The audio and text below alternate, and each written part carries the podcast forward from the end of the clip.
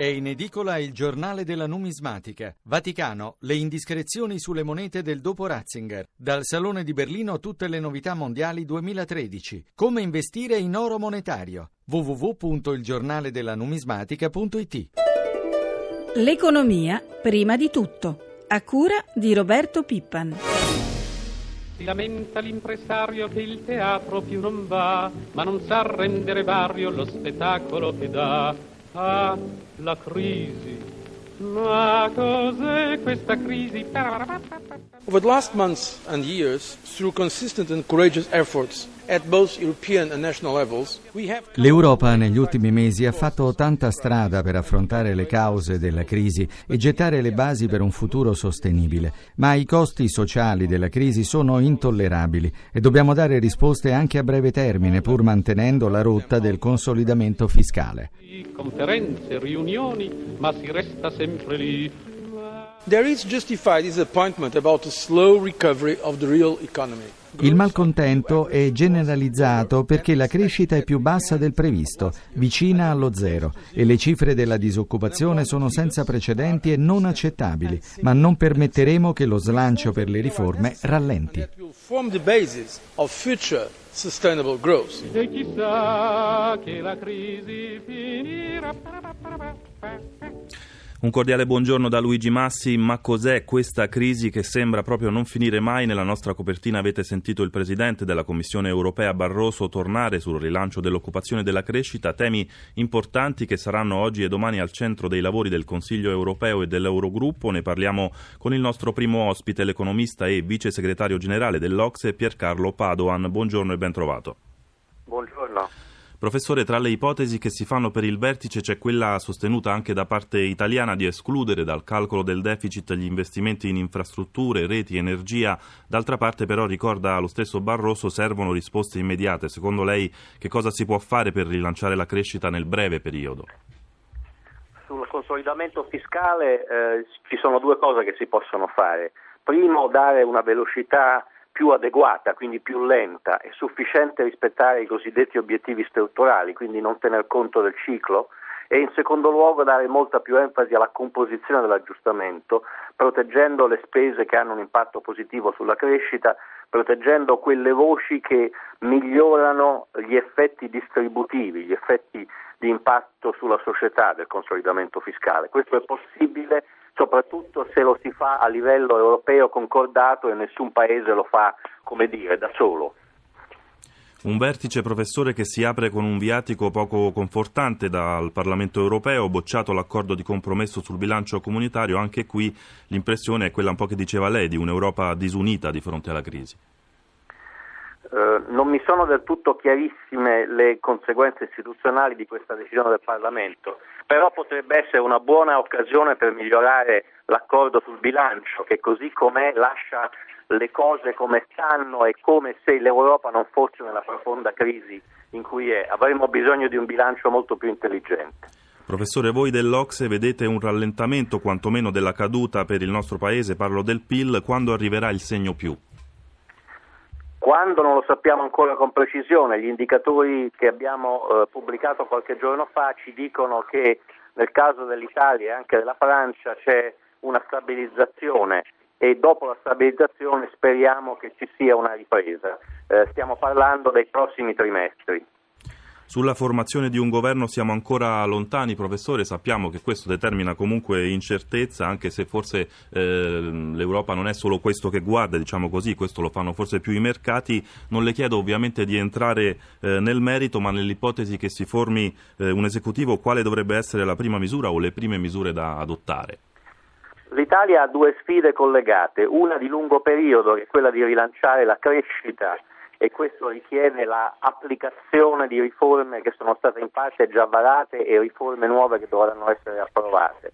Ma poi ha un, un problema molto urgente di breve periodo, quello di rilanciare l'attività delle imprese e uno degli elementi che, su cui mi sembra ci sia convergenza eh, da questo punto di vista è quella di permettere alle imprese di, di essere pagate da parte dello Stato. Sono cifre gigantesche che potrebbero dare fiato nel breve periodo ed evitare una ulteriore stretta del credito, un credit crunch come si dice, che sarebbe veramente eh, fatale per molte imprese. Professore, qualche giornale, forse fantasticando un po', lo ha già scritto, ma io glielo chiedo a bruciapelo, lei lo farebbe il Premier in un esecutivo tecnico? Uh, credo che abbiamo finito le domande per stamattina. 7.48 minuti, grazie a Piercarlo Padoan, vice segretario generale dell'Ocse. Buona giornata. Noi cambiamo argomento, ma neanche troppo, perché parliamo, lo anticipava anche Padoan, di credito alle imprese, il vero motore del ritorno alla crescita. Ieri eh, l'autorevole richiamo su questo punto del presidente Giorgio Napolitano. Noi ne parliamo stamattina con il direttore generale dell'ABI, l'Associazione Bancaria Italiana, Giovanni Sabatini. Buongiorno.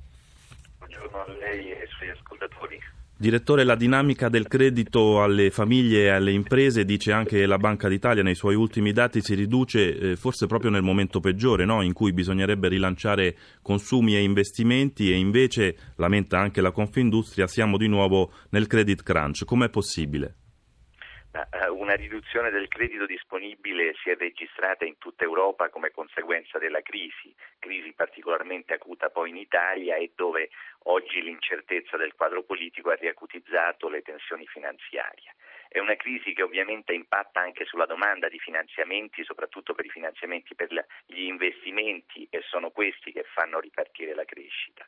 Ora le banche italiane eh, eh, continuano a impiegare verso famiglie e imprese italiane più di quanto raccolgono dai residenti e questa differenza vale oltre 160 miliardi. In questa situazione le banche italiane hanno visto ridursi fino ad azzerarsi la raccolta sui mercati internazionali aumentare i costi di questa raccolta, peggiorare la qualità della raccolta perché oggi è tutta spostata sul breve termine e aumentare in maniera rilevante il rischio di credito. Le sofferenze sono più che raddoppiate, sono arrivate a oltre 126 miliardi in termini lordi. Infine eh, i maggiori vincoli eh, determinati dalle nuove regole sui capitali. Ecco, in questo contesto non è facile che il credito possa aumentare. 70 miliardi di euro si stima i crediti delle imprese verso le pubbliche amministrazioni, Stato centrale, regioni, comuni, province. I decreti del governo eh, Monti hanno introdotto una procedura di certificazione e di sconto dei crediti in banca da parte delle imprese, ma questa procedura è farraginosa, insomma va a rilento per colpa anche delle banche, dicono le imprese. Voi come rispondete su questo punto? Ma noi stiamo lavorando con le imprese, con tutte le imprese eh, e questa procedura è il risultato del nostro lavoro congiunto per avere una piattaforma eh, elettronica per il rilascio della certificazione, che è il documento che consente poi operazioni di anticipazione e sconto su questi crediti della pubblica amministrazione. Eh, il sistema eh, dal punto di vista delle banche è, eh, è pronto, eh, c'è sicuramente eh, una procedura eh, complessa, tutte le pubbliche amministrazioni ancora si sono registrate su questa eh, piattaforma, eh, non c'è forse ancora stata una sufficiente operazione di informazione capillare sulle modalità di funzionamento di questa procedura. C'è però da dire che questa è una soluzione parziale, credo che in questi giorni sui giornali sia emerso un dibattito eh, molto serio eh, circa eh, la eh, possibilità di far riconoscere all'interno del debito pubblico complessivo anche questi debiti commerciali e consentire quindi di superare quello che oggi eh, era considerato un ostacolo e cioè eh, il computo anche di questi debiti commerciali nel debito complessivo dello Stato italiano. credo che questo poi consentirebbe eventualmente anche le emissioni di titoli di Stato per accelerare il pagamento di queste somme eh, veramente eh, ingenti. Questa sarebbe veramente eh, una misura importante da discutere con l'Europa, ma per ridare liquidità eh, al circuito delle imprese. Bene, grazie anche a Giovanni Sabatini, direttore generale dell'ABI e noi continuiamo a parlare di imprese. Presentato ieri il bilancio 2012 dell'Enel, giù l'utile, la società avvia un piano di cessioni e taglio del debito, non mancano però le opportunità di sviluppo, spiega l'amministratore delegato di Enel Fulvio Conti al microfono di Gelsomina Testa.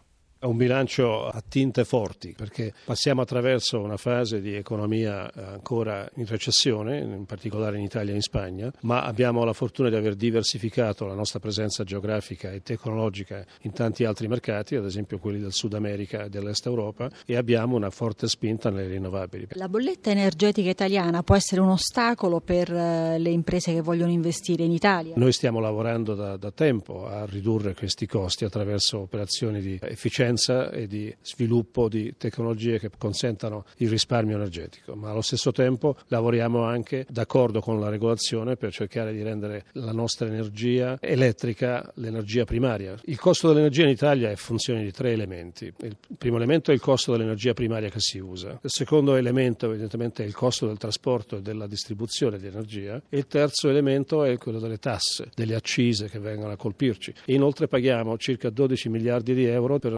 sussidiare le eh, fonti rinnovabili che vengono a svilupparsi a questo Paese. Come commenta il calo dei consumi energetici in Italia? Gran parte di questo calo dell'energia è dovuto al fatto che il sistema industriale italiano sta lentamente scomparendo. Abbiamo un problema serissimo di fronte a noi, che è quello di mantenere in vita industrie, la manifattura. Dobbiamo tornare a fare industria, a crescere, a dare lavoro a tanti milioni di cittadini. Per questo mi auguro ci sia un governo stabile di legislatura che abbia a cuore questi problemi. 7,54 minuti, calano i consumi, le famiglie tirano la cinghia anche sulla spesa alimentare, il settore archivia infatti il 2012 con un calo della produzione e dell'occupazione. Luca Patrignani ha intervistato il presidente di Federalimentare Filippo Ferrua Magliani.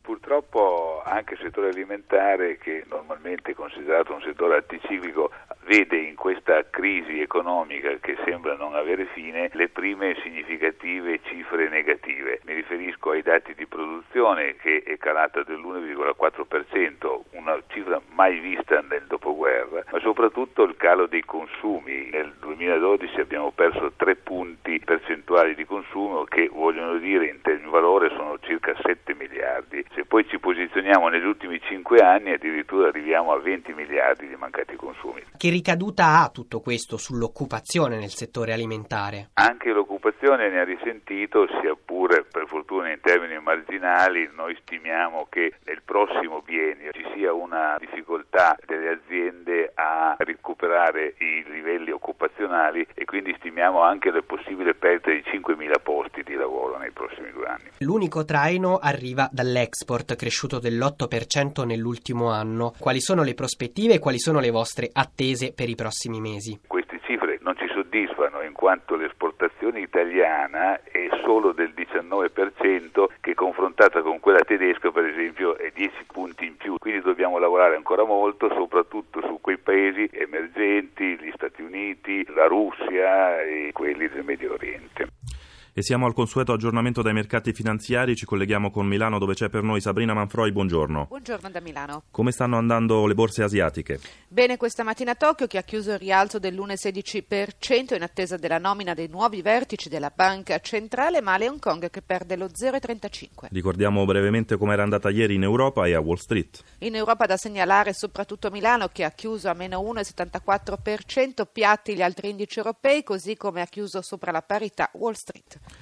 Lo spread tra BTP e Bund Sabrina tornava a salire in una giornata importante per le aste dei titoli pubblici. Sì, ieri collocati oltre 5 miliardi di BTP a 3 e a 15 anni, rendimenti in rialzo, lo spread è salito fino a 327, poi si è raffreddato a 319 punti. Quali previsioni si fanno per la riapertura di oggi? Al momento sono tutte sopra la parità le principali piazze europee. E chiudiamo la nostra panoramica con i cambi, l'euro. Euro in calo invece a 1,2950 sul dollaro. Grazie a Sabrina Manfroi dalla redazione di Milano. Alle 7.56 minuti la pagina economica si ferma. Da Luigi Massi linea di nuovo a Francesca Malaguti con Prima di tutto.